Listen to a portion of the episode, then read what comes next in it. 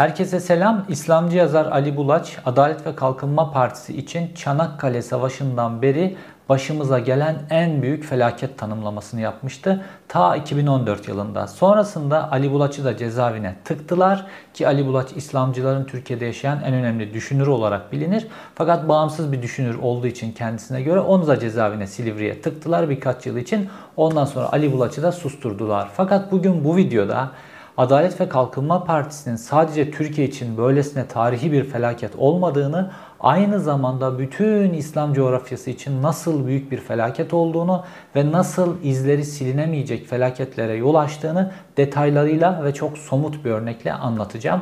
Konumuz Çin ve Uygurlar. Bu videoda hem Uygur meselesinin ne olduğunu kısaca size anlatmış olacağım hem de Uygurlar meselesinde Çin'in 70 yıldır sürekli işlediği fakat dünyaya bir türlü anlatamadığı argümanı Tayyip Erdoğan'ın nasıl delilleriyle Çin'e hediye ettiğini göreceksiniz ve Tayyip Erdoğan'ın nasıl mantıksız hamlelerle Uygurları ateşin içerisine attığını göreceksiniz. Ve bütün Müslüman ülkelerin Uygur meselesinde Tayyip Erdoğan dahil nasıl satış yaptığını göreceksiniz ve Uygurların kendi mücadeleleriyle nasıl zaferlere imza attığını da göreceksiniz. Karşınızda yine dop dolu, yine bilgi dolu bir video.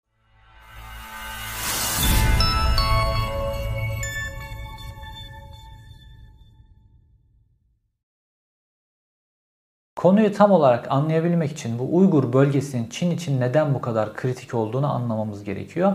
Bir kere Uygur bölgesi 11 milyon nüfusuyla aynı zamanda da yüz ölçümüyle Avrupa'daki pek çok ülkenin birkaç katı büyüklüğünde. Mesela yüz ölçümü Fransa'nın birkaç katı büyüklüğünde olan bir bölge, bir alan. Fakat esas olarak Çin için önemli olan nokta son yıllarda Çin Batı ülkelerini kendisine çeşitli yönlerden bağımlı hale getirmeye çalışıyor ve Uygur bölgesi bunların hepsinin kavşağında. Enerji hatlarının geçtiği yer, demir yollarının, karayollarının bütün eski İpek yolunu kurmak istiyor ya. Bunların hepsinin kavşağında Uygur bölgesi var. Bu nedenle Çin için önemli. Petrol yatakları var, doğalgaz yatakları var. Aynı zamanda da tekstil açısından ki tekstil ürünleri Çin açısından son derece önemli dünyadaki hükümdarlığı açısından. Pamuk, pamuk üretimi, tekstil bölgesi açısından da Uygurlar son derece kritik.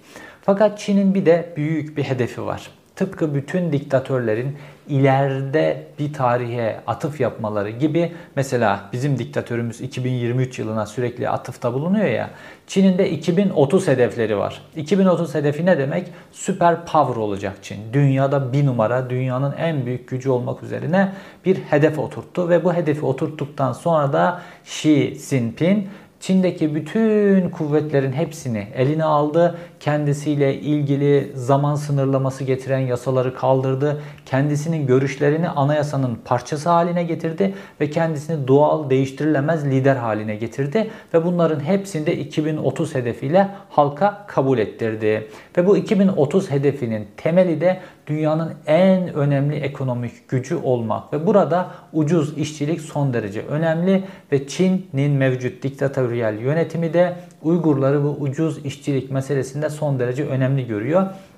Çünkü bu kamplar üzerinden sözde eğitimden geçirdiği Uygurların hepsini köle işçi olarak fabrikalarda çalıştırıyor. Çünkü son yıllarda Çin'de işçilik maliyetleri son derece yükseldi. Bu Uygurlar gibi köle işçilere Çin'in ihtiyacı var. Bu köle işçilik meselesine birazdan geleceğiz.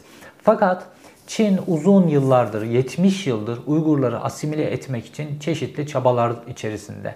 Bunu eğitim yoluyla mesela işte Çinliler e, Çin dilini tamamen kabul ettirme, Uygurların etnik kimliğini, Uygurların dini kimliğini, Uygurların dilini tamamen asimil etme, yok etmek için eğitim metotlarını çeşitli biçimlerde ve baskıyı çeşitli biçimlerde kullandı. Fakat bunların hiçbirisi işe yaramadı.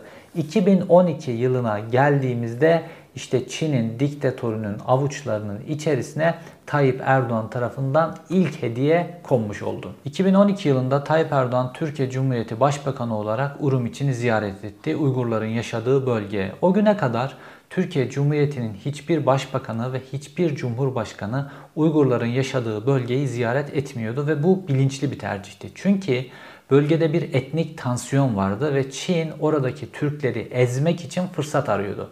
Dolayısıyla bu fırsatı vermemek için Türk Dışişleri'nin, Türk İstihbarat Teşkilatı'nın tavsiyesiyle hiçbir başbakan, hiçbir cumhurbaşkanı orayı ziyaret etmiyor.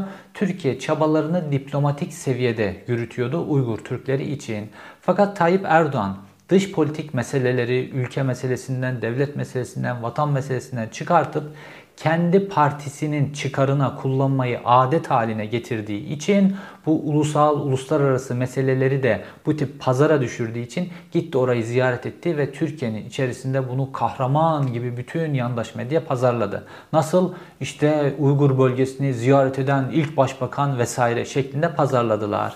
Fakat aynı yandaş medya Tayyip Erdoğan'ın ta 10 yıldır Gazze'yi ziyaret edeceğim dediği halde Gazze'ye gitmemesini niyeyse hiç gündeme getirmiyorlar. Ama Uygur bölgesinin böyle ziyaret etmesi o zaman kahramanlık olarak pazarlandı.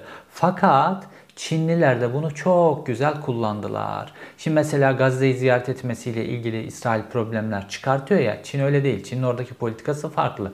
Tayyip Erdoğan'ın yolunu otoban gibi açtılar. Tayyip Erdoğan gitti, Urum içini ziyaret etti. Orada gövde gösterisi yaptı. İşte öncesinde zaten bütün hazırlıklar yapılmıştı. Kahramanca karşılanmalar, halk kalabalıklar vesaire meydanlara çıktı. Ve sonrasında Çin orada oluşan bu reaksiyonun daha da devam etmesi için önlerini açtı Çin'in diktatörü.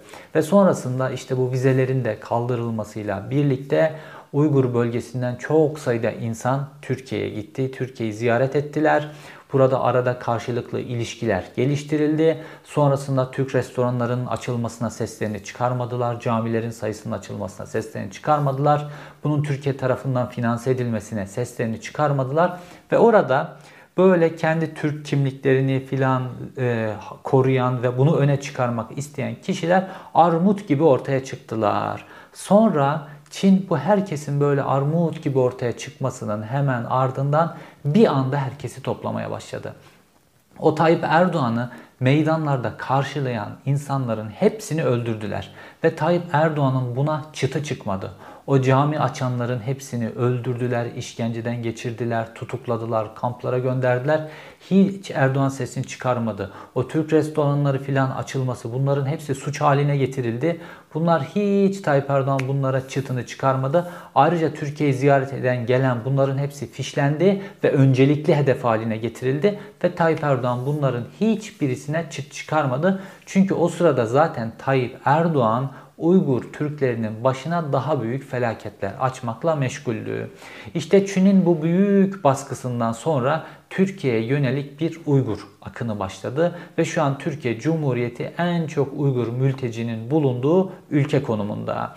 Fakat bunların vatandaşlığa geçirilmesi, bunlara legal kağıtlar verilmesi filan gibi meselelerde hiçbir adım atılmıyor. Lafa gelince soydaş, lafa gelince dindaş fakat bunların hayatlarını normal biçimde o Çin baskısından kurtulabilmiş gelmişler. Normal biçimde devam ettirmekleri için hiçbir adım atılmıyor. Her şey lafta.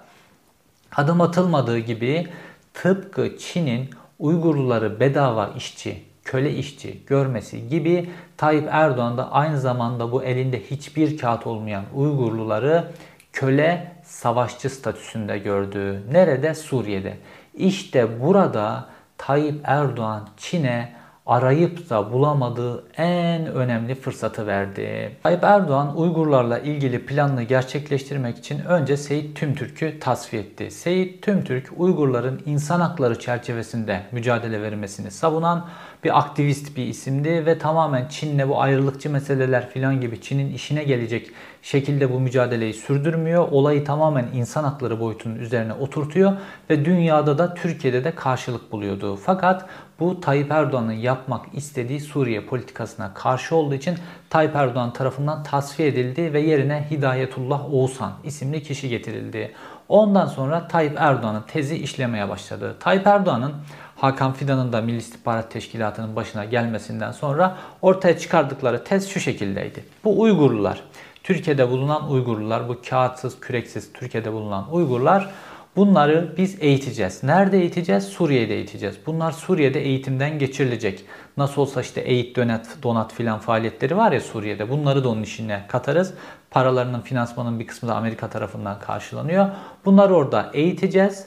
Bunları orada donatacağız. Bunlar orada savaşmayı öğrenecekler Suriye'de ve Suriye'deki savaş bittikten sonra da Suriye'deki zaferimizden sonra da bunları muzaffer birer askerler olarak, muzaffer birer savaşçı olarak bunları Çin Uygur bölgesine göndereceğiz. Sonra bunlar orada Çin'e karşı bağımsızlıklarını kazanacaklar. Çin'e karşı bağımsızlık savaşını örgütleyecekler.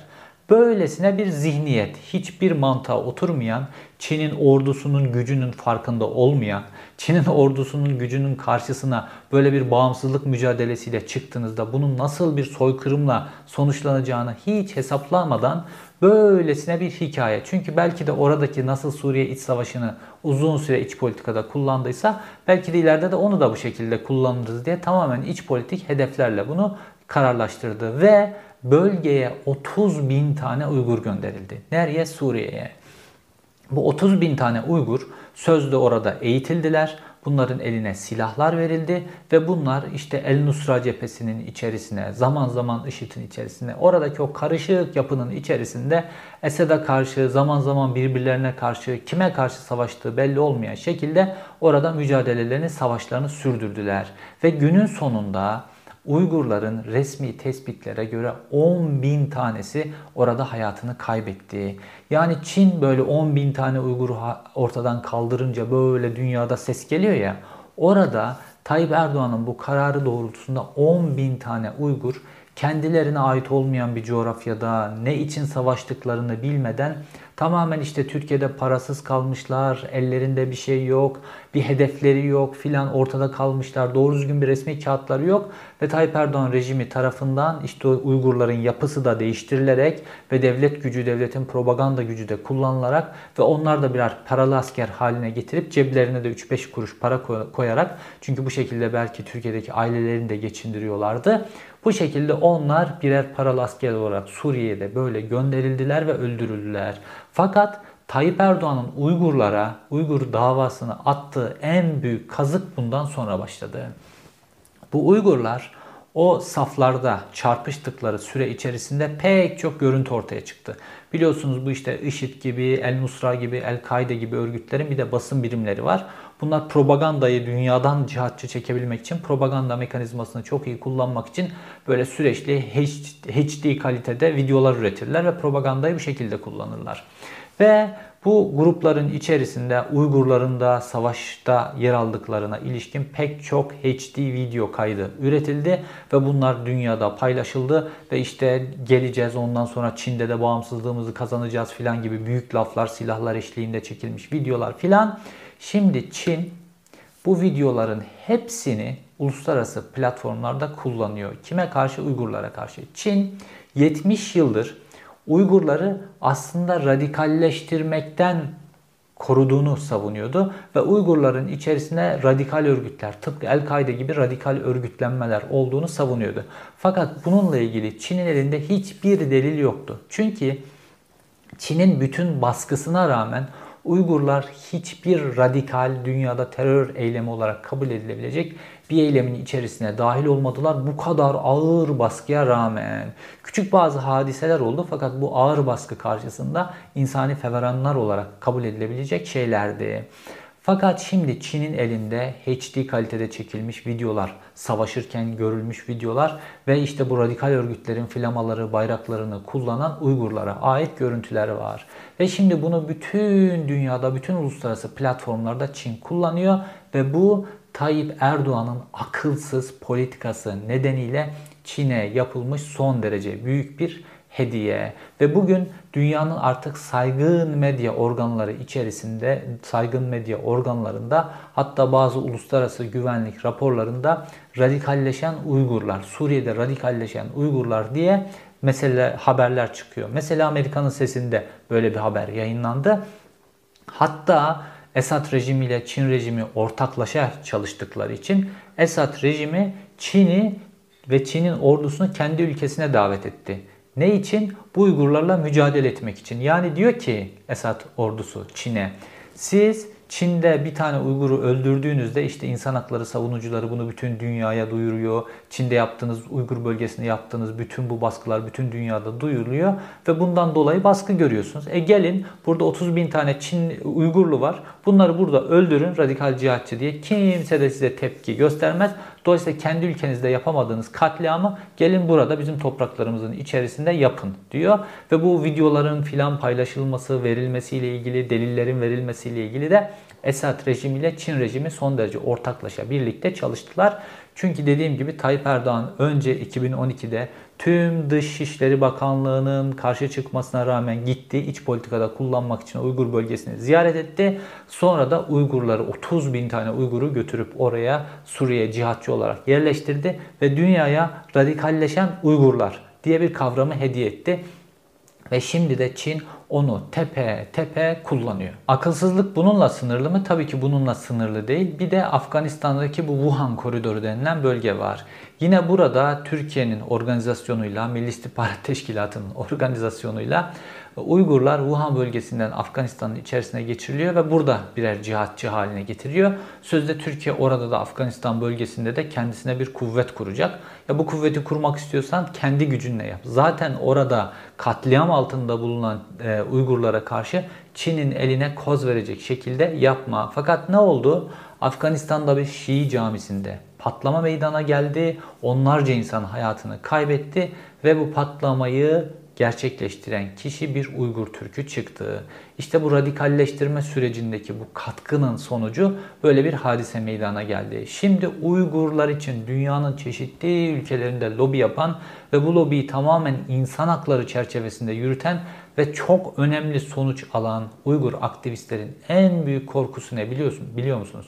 Avrupa'nın herhangi bir ülkesinde bir saldırı gerçekleşse, bir patlama gerçekleşse ve bu patlamanın sahibi Uygur çıksa ne olacak? Bunu bunu dünyaya artık nasıl açıklayacağız?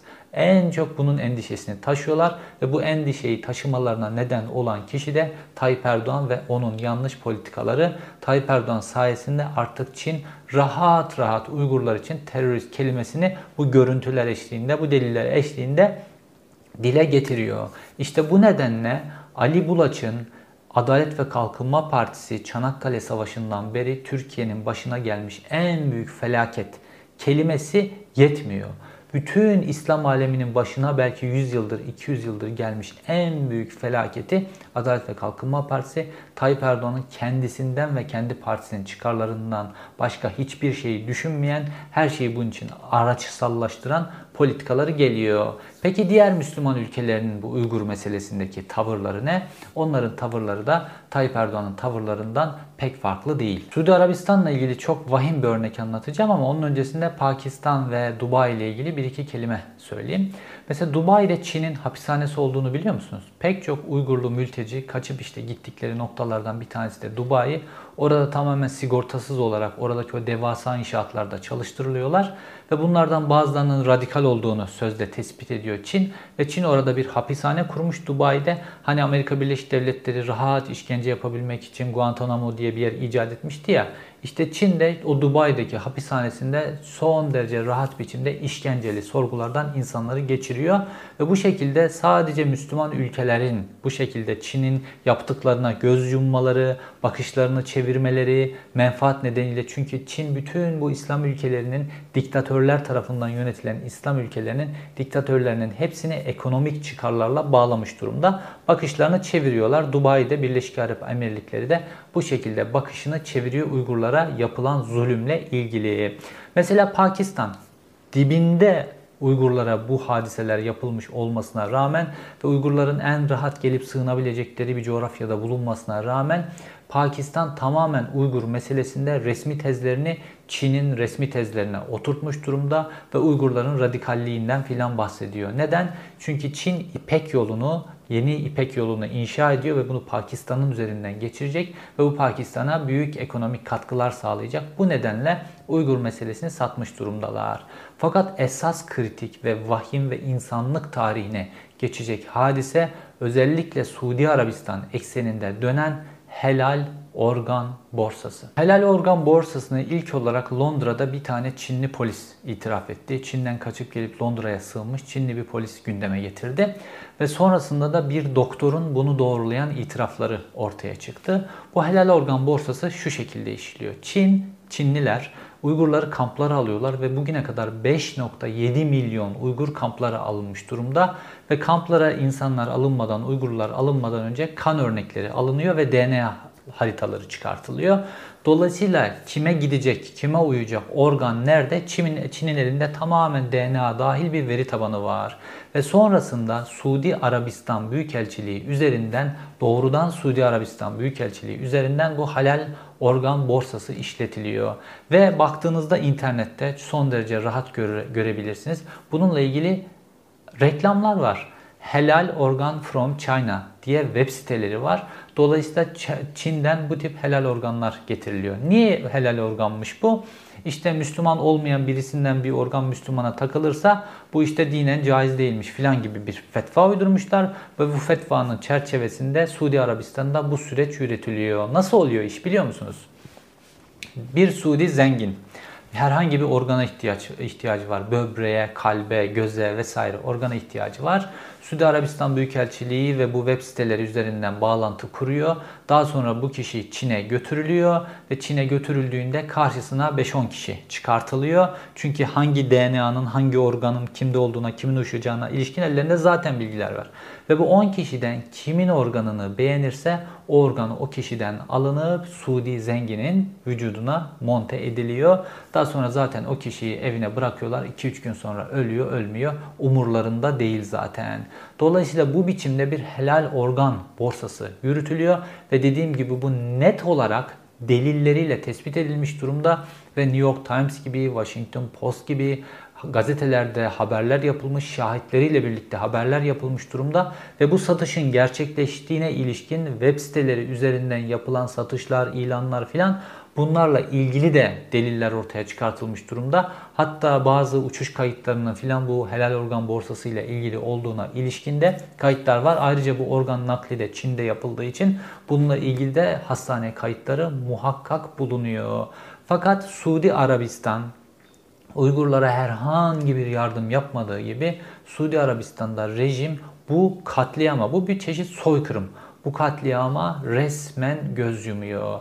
Fakat bu insanlık tarihine geçecek büyük bir katliamın yanında, bu ibretlik örneğin yanında Müslüman ülkelerin göz yumdukları başka bir hadise daha var. Ki bu Amerika Birleşik Devletleri tarafından ve Kanada tarafından Uygurlara Çin'in yaptığı soykırım olarak tanımlandı. Ve e, hiçbir Müslüman ülke henüz Uygurlara yapılanın soykırım olduğunu tanımadı.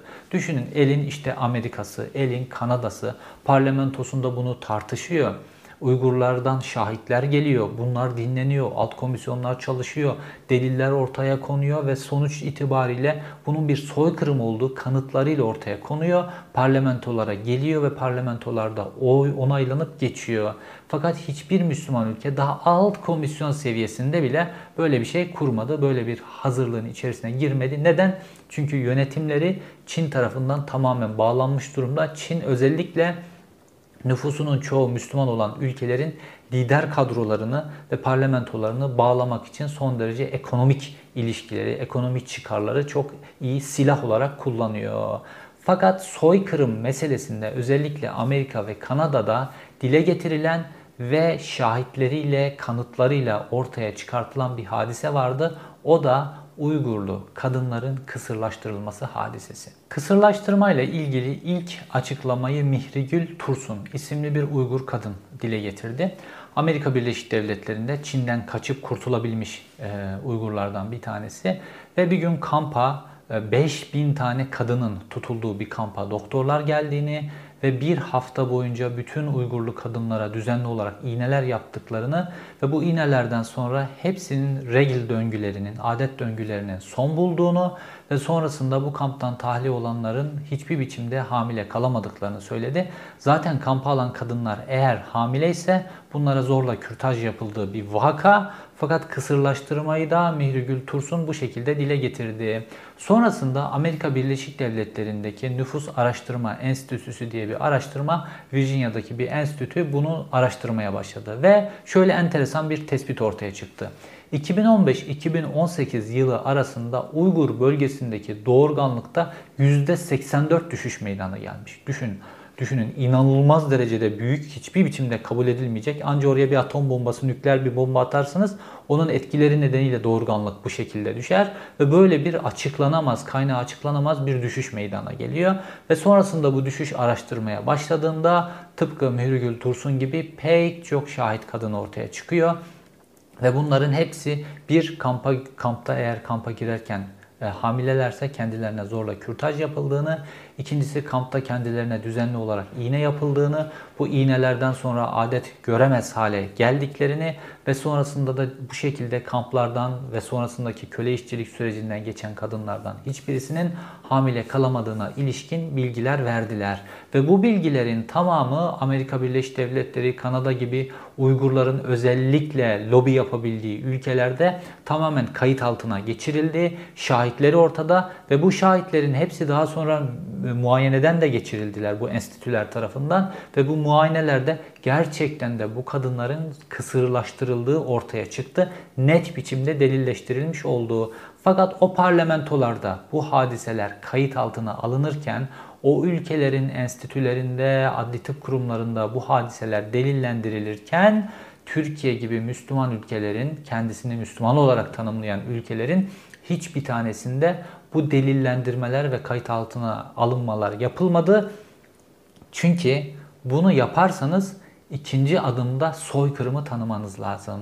Soykırımı tanımak ekonomik olarak işlerine gelmediği için Müslüman ülkelerin hepsi Uygur bölgesinde yapılan soykırıma gözlerini yumdular. Uygurlar Müslüman ülkelerde yaptıramadıklarını Batı ülkelerinde yaptırmayı başardılar ve çok önemli kazanımlar elde ettiler. Çin'in bütün ekonomik gücüne, siyasi gücüne, askeri gücüne rağmen Mesela Kuzat Altay isimli bir kişi var. Birazdan onun hikayesine geleceğim. Kuzat Altay ve onun gibi Uygur aktivistler, hak savunucularının şu anda gündemde tuttukları köle işçilik diye bir hadise var. Bu son derece önemli ve şu an bütün hepimizin üzerinde durması gereken nokta bu. Çünkü Çin ancak bu köle işçilikle mücadele çerçevesinde durdurulabilecek gibi gözüküyor. Köle işçilik dediğimiz şu. Şimdi bildiğiniz gibi kamplar var. Çin Uygurları kafileler halinde alıyor ve bu kampların içerisine sokuyor. Bunlar asimilasyon kampları, işkence kampları, bunlar imha kampları. Ve bu kampların bir kısmı da uydudan, Google üzerinden görülebiliyor. Fakat bu kamplardan hiçbir fotoğraf sızmamış durumda. Kamplarla ilgili bazı videolar var. Bunlar hep benzetme videolar genel olarak ya da Çin'in kendi propaganda videoları var. Sadece bir tane görüntü var kamplardan gerçek olan nasıl çekildiği bilinmiyor. O da Uygurlar kamptan çıkartılıp köle işçi olarak götürülürken, tren vagonlarına bindirilirken gözleri bağlı, elleri arkadan bağlanmış şekilde e, tutuldukları bir e, video, bir fotoğraf karesi. Bunun dışındaki Çin kamplardan hiçbir görüntü sızmasına izin vermedi. Çünkü bu görüntüleri elde etmek son derece zor. Çin'in bütün insanların cep telefonlarına, işte diktatörlük işi bu noktaya götürüyor. Cep telefonunuza bir devlet uygulaması yüklemek zorundasınız. Bu aplikasyonu yüklemek zor, zorunlu, mecburi. Ancak bu şekilde telefonunuz çalışıyor. Ve bunu indirdikten sonra da bütün mailleriniz, çektiğiniz fotoğraflar, gönderdikleriniz, aldıklarınız, konuşmalarınız bunların hepsi devletin kontrolüne girmiş oluyor. Dolayısıyla kimsenin fotoğraf gönderme zaten içeriden çekme gibi bir şansı yok. Bu kamplardan şimdiye kadar 11 milyon Uygur'dan 5.7 milyon tanesi bu kampların içerisine sokuldu ve Çinlilere göre eğitimden geçirildi, rehabilite edildiler. Oysa ki burada zorla bu isimler insanlara Çince öğretildi. Bu insanlar işkenceden geçirildiler. Benliklerini, dinlerini, dillerini hepsini unutacak, tamamen köle olmayı kabul edecek, boyun eğmeyi kabul edecek şartlara zorlandılar. Bu şartları kabul etmeyenler ya akıllarını kaybetti işkenceden ya işkenceden öldüler ya da ortadan tamamen kayboldular. Sonrasında bu kamplardaki bir yıl, iki yıl duruma göre Çin'in tırnak içinde eğitiminden geçirilen kişiler ondan sonra köle işçi olarak fabrikalara götürülüyorlar. Köle işçilik nasıl bir şey? Köle işçiler fabrikada haftanın 6 günü çalışıyorlar. Pazartesi, salı, çarşamba, perşembe, cuma ve cumartesi günleri çalışıyorlar. Sadece pazar günleri belli bir süreçleri boş. Bu köle işçiler fabrikaya geldikten sonra günde 14-15 saat çalışmak zorundalar. 14-15 saat çalıştıktan sonra cumartesi günü akşam evlerine gitmeleri için izin veriliyor. Cumartesi günü akşam evlerine gidiyorlar, evlerinde uyuyorlar. Pazar günü öğleden sonra tekrar yola çıkıp gelip fabrikaya teslim olmak zorundalar ve fabrikanın olduğu yerde uyuyorlar, fabrikanın olduğu yerde kalıyorlar. Günde 14-15 saat çalıştıktan sonra da hiçbir e, tabi e, zehirli maddelere karşı korunma, o bu filan gibi hiçbir şey yok. Tamamen en ucuz maliyetle nasıl çalıştırılacaksa öyle çalıştırılıyorlar ve bunlar zaten çok da yaşlanmadan pek çoğu çeşitli gerek fiziksel hastalıklar gerek kimyasala maruz kalma gibi nedenlerle hayatlarını kaybediyorlar. Fakat Çin buna mecbur. Neden? Çünkü diktatörün koyduğu 2030 süper güç olma hedefi var. Bu hedefte de ucuz işçilik en önemli şey. Bu tip özgürlüklerin olmadığı ülkelerde böyle hedeflerinize böyle rekabeti geliştirerek, yeni teknolojiler bularak, dünyada mücadele ederek filan yapamazsınız. Bunlar ancak kendi halklarını köle gibi kullanır ve en önemli kozu da Çin'in ucuz işçilik. Bu ucuz işçiliği de şu anda sağlamakta zorlanıyor. Çünkü Çin'in kendi iç ekonomik dengeleri nedeniyle işçilik maliyetleri bazı ülkelerin çok üzerine çıktı. Dolayısıyla da Uygurlar Çinliler için köle işçi, sıfır maliyetli işçi pozisyonunda. Ve bu sıfır maliyetli işçiler bu şekilde fabrikalarda çalıştırılıyor. Ve bazı batılı firmalarında bununla ilgili suçları var. Mesela Apple gibi, mesela Nike gibi firmaların bununla ilgili suçları var. Çünkü köle işçilik kullanılan bölgelerde fabrikaları var. Şimdi Çin Çin'in yaptığı bütün bu baskı, zulümler, Çin'in kendi içinde yaptığı zulümler filan bununla ilgili mesela hiç doğru düzgün Hollywood filmi görüyor musunuz? Göremiyorsunuz. Çünkü Çinli yatırımcılar bir hedef olarak Hollywood'u tamamen neredeyse ellerine geçirdiler ve Hollywood'dan kendileri aleyhine çıkacak doğru düzgün bir yapım çıkartmıyorlar. Yani bu mesela Uygurlara yaptıkları meselelerle ilgili ne filmler çıkar hiç çıkmıyor. Ya da Çin'in kendi içerisindeki siyasi dengeler o bu filan zulümlerle ilgili hiçbir biçimde çıkmıyor. Artı bu yetmiyor. Çin bu köle, köle işçilikle ilgili yasanın, köle işçilik aleyhine çıkacak yasanın Amerika Birleşik Devletleri'nde çıkmaması ve Çin aleyhine yasaların Amerika Birleşik Devletleri'nde çıkmaması için Apple ve Nike üzerinden Amerika Birleşik Devletleri parlamentosunda lobi yapıyor ve Apple ve Nike'nin e, Çin lehine lobi faaliyeti için bazı firmaları kiraladıkları da New York Times'ta haber oldu. Bunu neden yapıyor? Çünkü orada üretim yapılıyor ve o üretim bölgelerinde köle işçiliğin kullanılması gibi bir durum söz konusu. Ve Amerika Birleşik Devletleri'nden işte bu Uygurların, bu Kuzat Altay gibi mücadeleci Uygurların, lobi gücünü kullanan Uygurların ve tamamen mücadelelerini insan hakları eksenine oturtan Uygurların büyük bir başarısı olarak Amerika Birleşik Devletleri'nden Senato'dan bir yasa geçti. O da ne? Köle işçiliğe karşı mücadele yasası. Ve bu yasa köle işçiliğin önlenmesi yasası aslında. Bu yasa çıktıktan sonra köle işçilik, zorla çalıştırma, kullanılan ülkelerden ve bölgelerden ihracat yasaklanacak. O bölgelerden ihracat yasaklanacak eğer köle işçilik yaptığı tespit edilirse. Dolayısıyla bu bazı Amerikalı firmalar için son derece tehlikeli.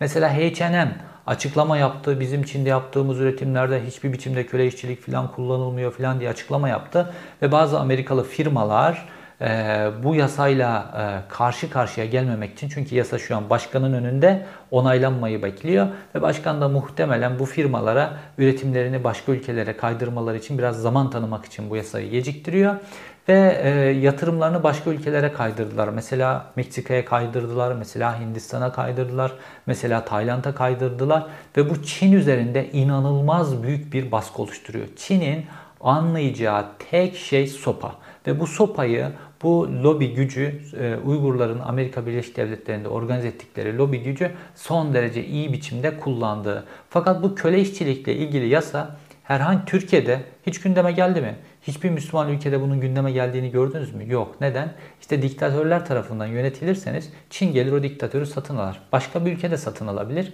Hatta ülkenin içerisindeki iş adamları bile o diktatörü satın alabilir. Eğer diktatör tarafından yönetiliyorsanız tek adam rejimi inşa edilmişse ülkenizde Fakat şimdi Amerika Birleşik Devletleri'ndeki pek çok ülkeyi, pek çok firma için bu tehlike olduğu gibi mesela Samsung. Samsung Çin'deki e, fabrikasını boşalttı ve Çin'den taşıyıp başka bir ülkeye götürdü. Ve Samsung'un fabrikasının bulunduğu bölge o kadar çok işçi vardı ki orada bir şehir gibiydi. Oraya şimdi bakın mesela internette bulabilirsiniz. Hayalet şehir haline dönmüş durumda. Şimdi böyle olunca bu köle işçiliğe karşı mücadele yasası neden önemli? Şimdi köle işçiliğe karşı mücadele yasası çerçevesinde bu tip gelişmeler yaşanıp da bir fabrika kapandığında ne oluyor biliyor musunuz? Çinliler orada çalıştırılan o köle işçileri, Uygurları sabun yapmıyorlar, onları öldürmüyorlar. Onları köylerine geri gönderiyorlar. Dolayısıyla bu insanlar kurtulmuş oluyor. Dolayısıyla bu son derece önemli ve Uygur lobisi için de bu yasayı çıkartılmak çıkartmak son derece önemliydi ve bu başarıldı. Bunlardan bir tanesi de bu mücadeleyi sürdüren insanlardan bir tanesi de Kuzlat Altay. Bu isimde Türkiye'ye gelmiş, Türkiye'de bulunmuş. Ondan sonra işte e, Harvard gibi bir üniversitede eğitim görmüş. Şimdi Amerika Birleşik Devletleri'nde yaşayan fakat halkını unutmayan ve her şeye rağmen her türlü kendi ailesinin riske atılması tehlikesine rağmen halkını unutmayan ve mücadele veren Uygurlardan bir tanesi. Şimdi Uygurlar mücadelesinde özellikle diasporaya geçen yani mülteci olan Uygurlar mücadelelerinde bir ikilemle karşı karşıya kaldılar. Şu an Türkiye'yi terk eden e, ve mülteci konumunda bulunan insanların da e, aynı ikilemde kaldığını düşünüyorum ve görüyorum. O da şu. Türkiye'de insanlar sesini çıkartamıyorlar ya da Çin'de insanlar sesini çıkartamıyorlar bu başka baskı rejimlerine karşı. Siz ise özgür bir ülkedesiniz. Özgür bir ülkede ah artık ben özgürüm diye rahat yaşayabilirsiniz. Ya da geride bıraktığınız halkınızı, insanlarınızı, akrabalarınızı düşünerek onların geleceğini, onların çocuklarının geleceğini düşünerek mücadele edersiniz. Açıktan mücadele edersiniz. Fakat bu mücadeleyi yaptığınızda ilk önce sizin akrabalarınızın, yakınlarınızın, annenizin, babanızın başına bir iş getirilme durumu vardır. Ve Çin de bunu yaptı.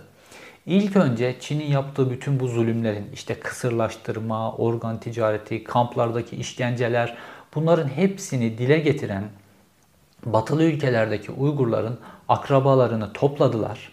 Bunları çalışma kamplarına aldılar, işkenceden geçirdiler, bunları köle işçi yaptılar. İşte Altay Kuzlat'ın babası da bu şekilde köle işçi yapılmış. 2 yıl için köle işçi yapılmış bir isim. Fakat bu, bu süre zarfında ne Altay Kuzlat ne de onun gibi mücadele yapan isimlerin hiçbirisi seslerini kesmediler. Çünkü bu mücadeleyi sadece kendi anneleri, babaları, akrabaları için değil, onların çocukları da gelecek nesiller için de yaptıklarını dolayısıyla bir bedel ödenecekse bu bedel ödemeyi de göze almışlardı ve bu şekilde mücadeleyi yürüttüler. Sonra ne oldu biliyor musunuz?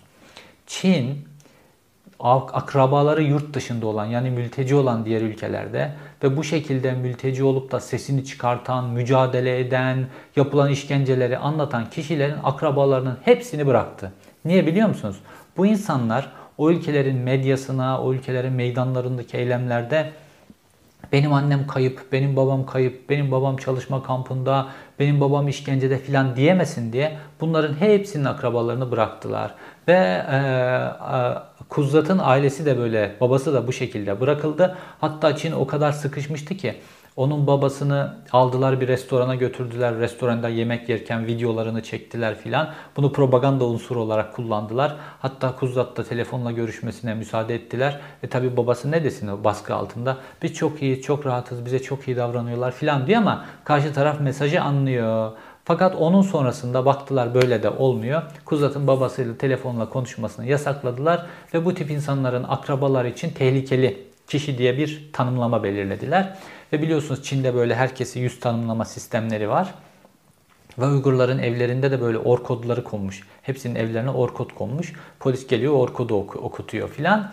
Ve bu tehlikeli kişilerin akrabaları mesela bir markete gittiğinde o markette bir anda alarm çalıyor. Çünkü yüz tanıma sisteminden okuyor ve ha tehlikeli bir kişi girdi markete. Bu insanların üzerinde işte toplumsal dışlanma çünkü bakışlar hep size dönüyor filan bu mekanizmayı kullanıyorlar sadece. Fakat dediğim gibi bu insanlar akrabalarının zulüm çekmesine rağmen, annelerinin babalarının kamplara götürülmesine rağmen mücadele ettiler ve bu mücadele sayesinde köle işçiliği önleme ile ilgili bir yasa Amerika'da senatodan geçti ve başkanın önüne geldi ve bu şu an Çin'in üzerindeki en büyük baskı mekanizması. Dediğim gibi Samsung gibi firmalar Çin'i terk ettiler.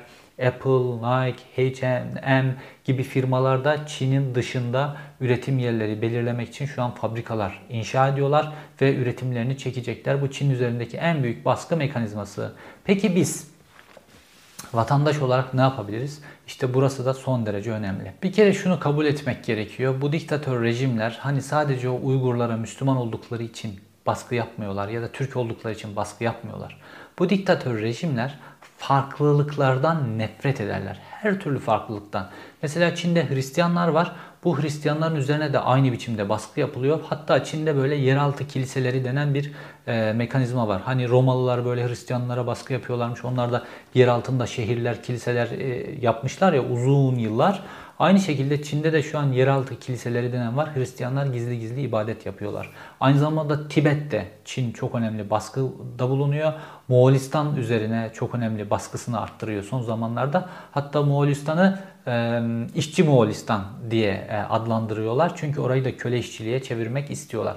Dolayısıyla bütün farklılıkları hedef almış durumdalar. Fakat Uygur Türkleri 11 milyon ve son derece geniş bir coğrafyada ve önemli enerji, demiryolu, karayolu hatlarının üzerinde bir bölgede olduğu için daha çok hedefler ve farklılar. Böyle oysa ki burada bir işbirliğine dönüştürülebilir bir demokraside bu farklılık zenginlik demek. Fakat bu diktatör rejimler için bunların hepsi hedef. O zaman bizim de yani farklı insanların renkliliği, demokrasiyi, insan haklarını, özgürlüğü temsil eden herkesin o zaman bu diktatörlerin karşısında durması lazım. Mesela Çin ürün, Çin tekstil ürünleri. Bir Çin tekstil ürünü alıyorsanız eğer şundan emin olmanız lazım ki bunda köle işçilik var. Çünkü Çin'in tekstil ürünlerinin hemen hepsi Uygur bölgesindeki işte o pamuk vesaire onların üretiminden geçiyor. Çin ürünü etiketine bakın. Made in China yazıyorsa bir tekstil ürününde almayın onu. Gidin başkasını alın. Çin ürünü satan bir mağazaya gidin konuşun. Mesela bu Kuzat Altay'ın en çok yaptığı şeylerden bir tanesi. Gidiyor mesela bakıyor diyor ki Çin ürünü görüyorsa gidiyor mağazanın müdürüne, mağazanın çalışanına ya niye bunu satıyorsunuz? köle işçilik var orada. Bunlar yapılıyor, onlar yapılıyor diye 2 dakika bunu anlatıyor.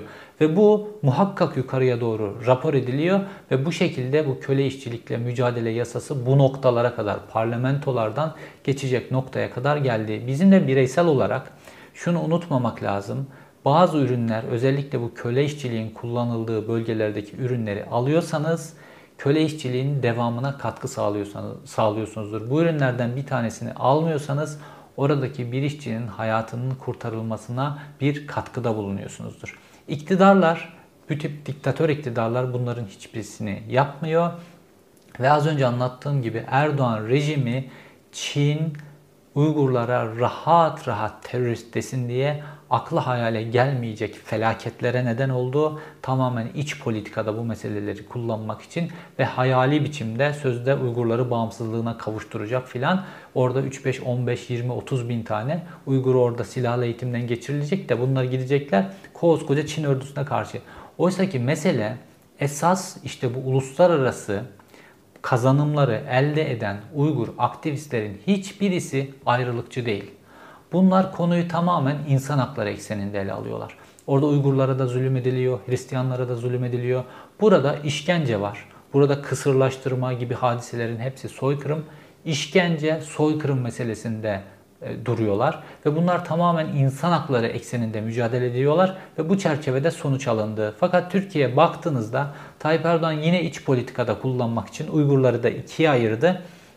Bu şekilde aktivist olarak insan hakları çerçevesinde yapılan zulmü anlatan insanlara vatandaşlık vermiyor. AKP politikalarını savunan, işte onun gibi böyle sürekli o Türkistan bayraklarıyla böyle Tayyip Erdoğan sloganları atan, bağımsız işte e, bağımsızlık sloganları atan kişilere vatandaşlık veriyor. Niye? Çünkü bunları aynı zamanda alıyor kendi kongrelerinde orada burada iç politika malzemesi olarak kullanıyor. Uygurlara yapılan bütün bu soykırımı görmediği, bakışlarına çevirdiği için e, anti propaganda olarak bu hadiseyi kullanmak için. Biz o zaman bu diktatörlerden medet yok. Bunlar ancak daha büyük felaketlere yol açar. O zaman bizim Uygur'daki zulmü durdurmak için Mesela tekstil ürünlerinden başlayarak Çin ürünü herhangi bir tekstil ürünü almayarak oradaki zulüm altındaki insanların kurtarılmasına bir katkı sağlayabiliriz. İzlediğiniz için teşekkür ederim. Bir sonraki videoda görüşmek üzere.